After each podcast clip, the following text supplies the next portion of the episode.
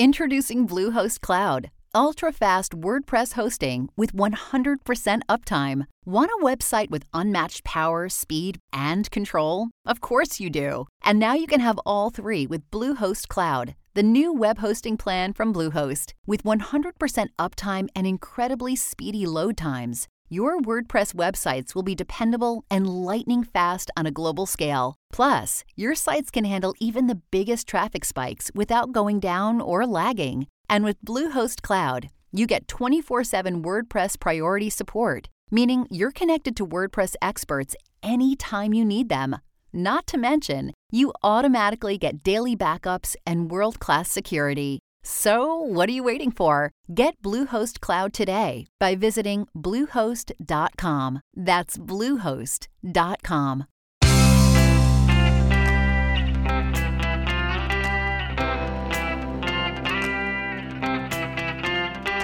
Changing your life one story at a time. This is the Chicken Soup for the Soul podcast with editor in chief, Amy Newmark. Hey, it's Amy Newmark, and it's Friend Friday. And today we're going to talk to Ruth Spiro, who is a many time Chicken Soup for the Soul contributor who has actually attracted quite a bit of attention recently for her line of baby books about science, about weighty subjects like quantum physics and thermodynamics. They're really fun. Ruth, welcome to the Chicken Soup for the Soul podcast. Hi, Amy. Thank you so much. It's really fun to have you on. I was talking about you a few weeks ago, saying that I'd met you in Chicago, and I just knew that we were going to do something together. And here we are talking on the podcast together.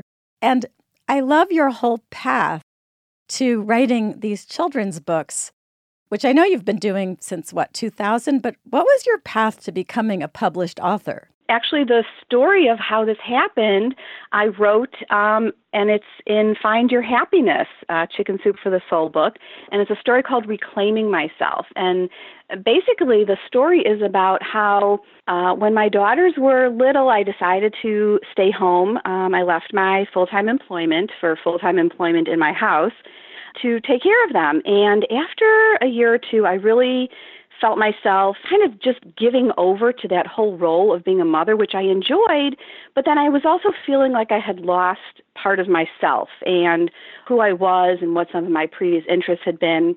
And so I decided that I would really be uh, better in my role as a mother if I started taking better care of myself and my daughters saw me pursuing some interests of my own, and one of those interests happened to be writing. And so I signed up for a night class in writing for children. And I feel like I was really setting a good example for my daughters to see that I was going out and doing something that interested me. I wasn't just home all day in my sweatpants, baking cookies and doing laundry and hosting play dates, but I was doing some other things uh, as well. That's very cool because I did the same thing and wanted to be an example for my children. So I worked part time from home during the whole time that I was raising them, but still doing my Wall Street finance business career, but just able to do it from home as a telecommuter. And I was able to therefore be classroom parent and, you know, team mother for the sports teams and drive on every field trip and all of that. Right. And, you know, it's so hard, especially when your children are little, because you do want to spend as much time with them as possible. And, of course, not everyone is able to be home uh, during the day with their kids. If working is a necessity, then that's, that's absolutely what you need to do.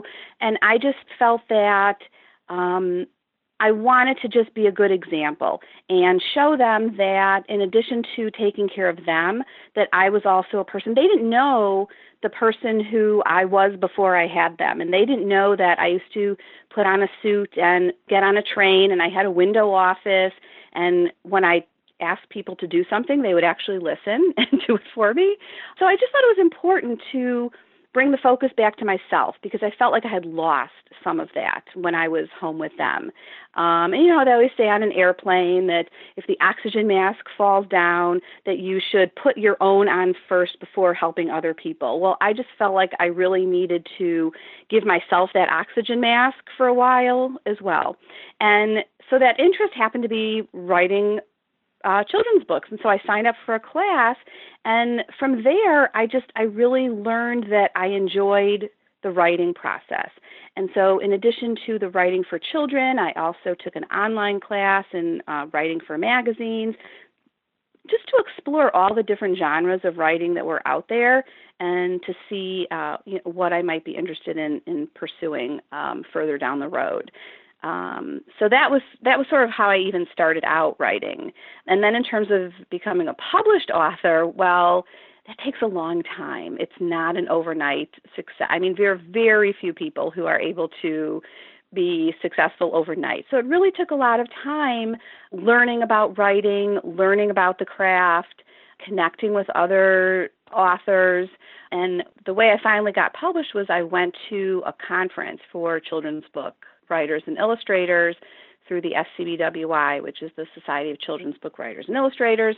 And through that, I met a contact, and uh, she suggested that I send my children's book manuscript to her editor, and that was sort of how I made the connection to be to getting my first children's book published.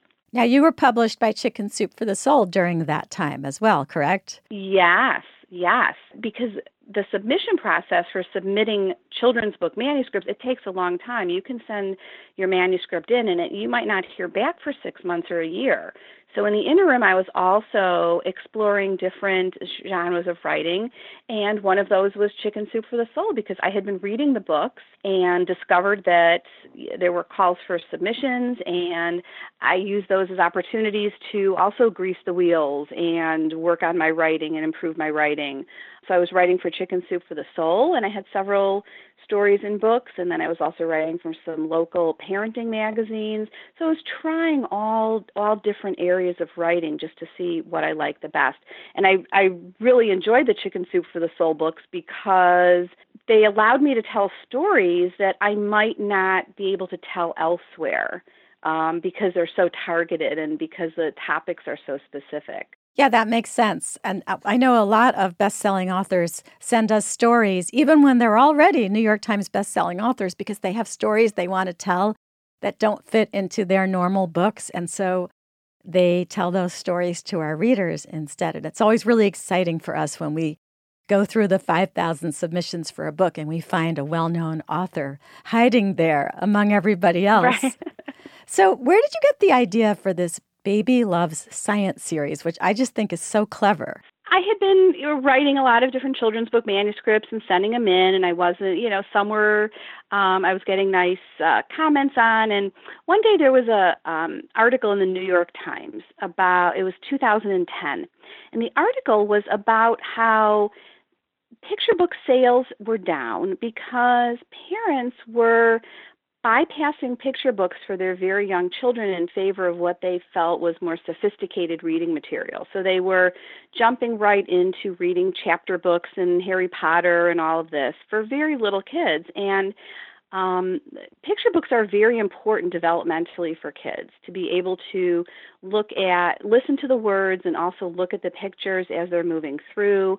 And I was talking about this with some writing friends of mine, and I sort of jokingly said, Well, what do these parents want? Like quantum physics for babies? And when I said it, it was it was a joke. I was like, "Oh, that would be funny." But then I started to think about it seriously, and I was like, "Well, what if I were to take some very lofty ideas and try to distill them into something that a small child would be able to understand? And what would these books look like? And so I started doing a lot of research into science. I don't have a science background, but I like learning new things and I like doing research. So I, I started reading about all different kinds of science areas.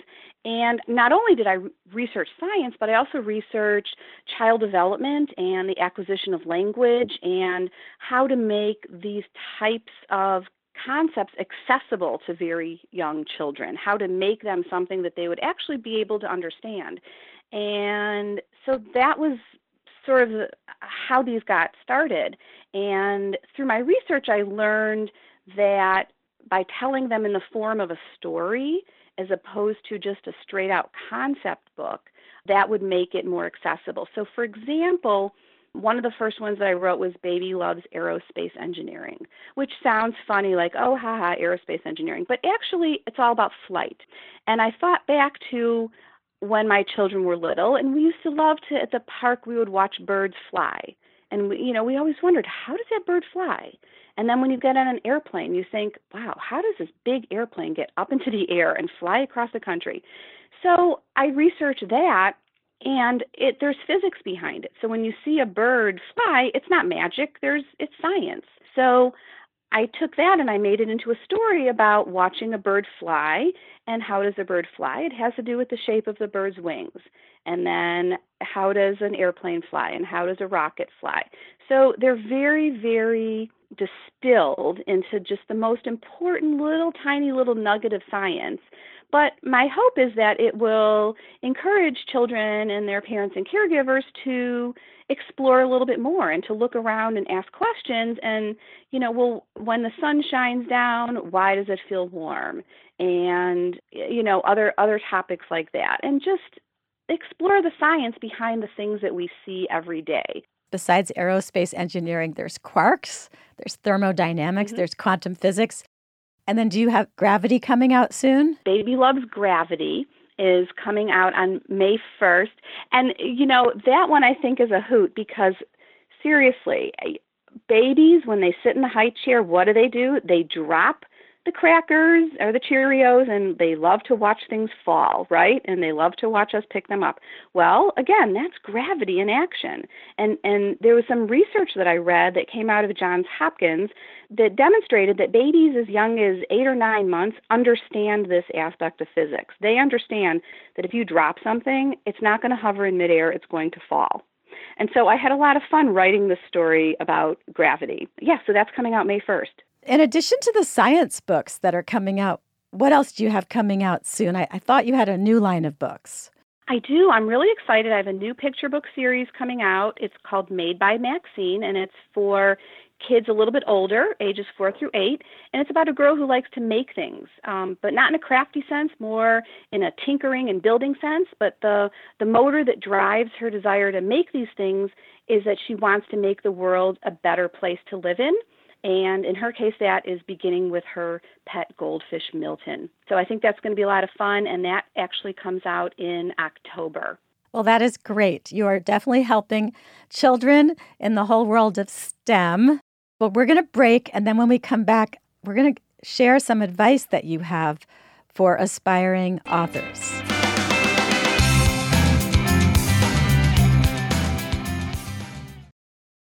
We're back with Ruth Spiro, who is a Chicken Soup for the Soul author and a very successful children's author.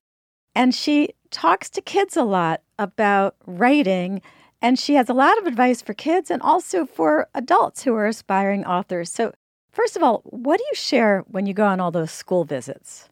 Well, I, as an author, I do school visits where I go into a school and I'll talk to assemblies or I'll do writing workshops um, and just talk about being an author and being a writer.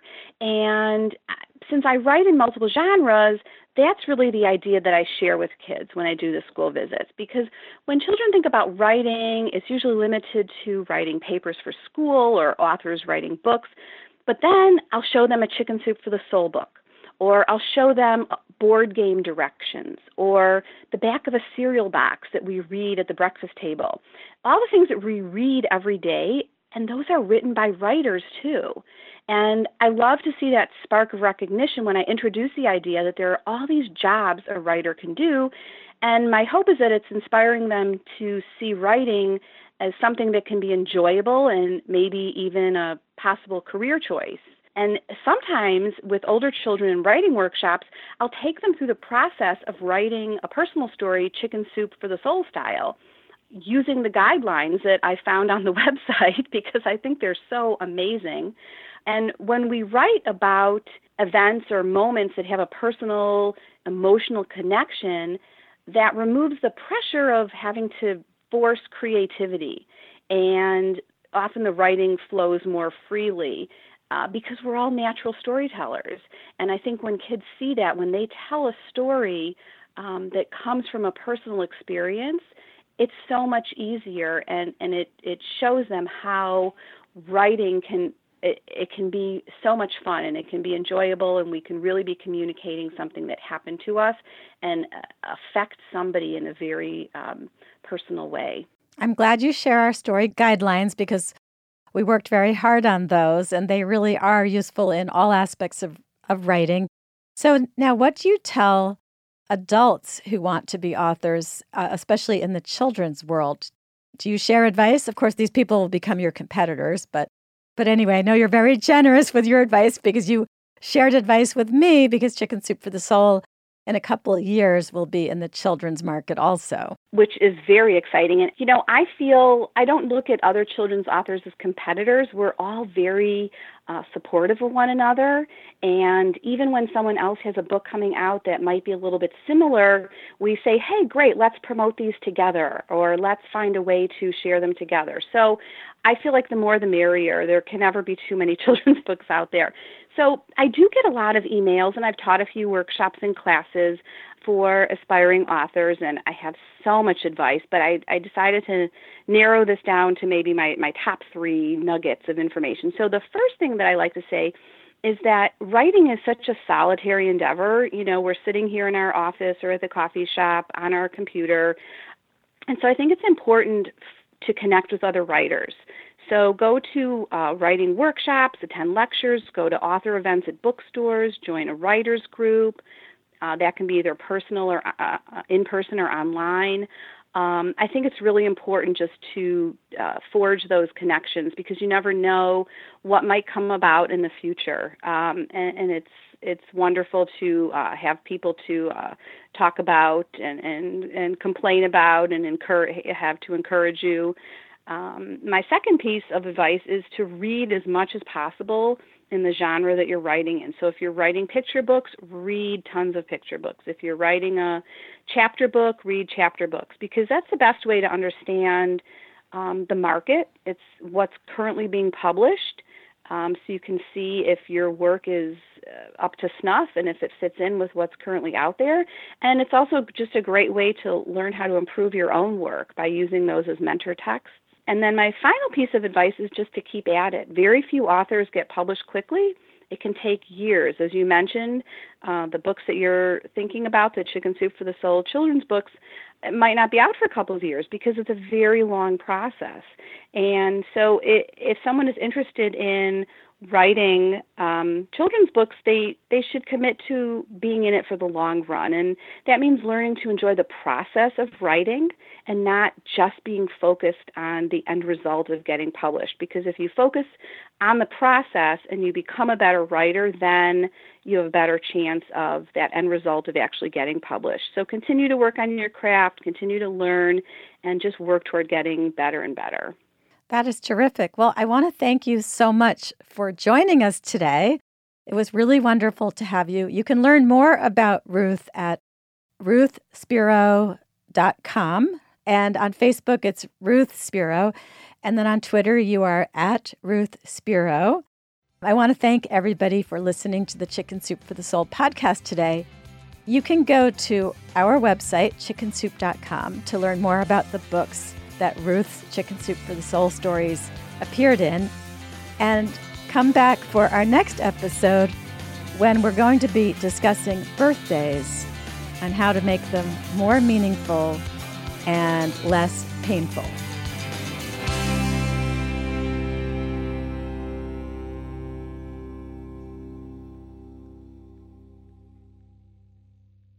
Mother's Day is almost here and you can get her the most beautiful time tested gift around a watch she can wear every day for movement. Whether mom's into classic dress watches, rare and refined ceramics, or tried and true bestsellers, Movement has something she'll love. And right now, you can save big on the best Mother's Day gift ever with up to 50% off site wide during Movement's Mother's Day sale at MVMT.com. Again, that's up to 50% off at MVMT.com.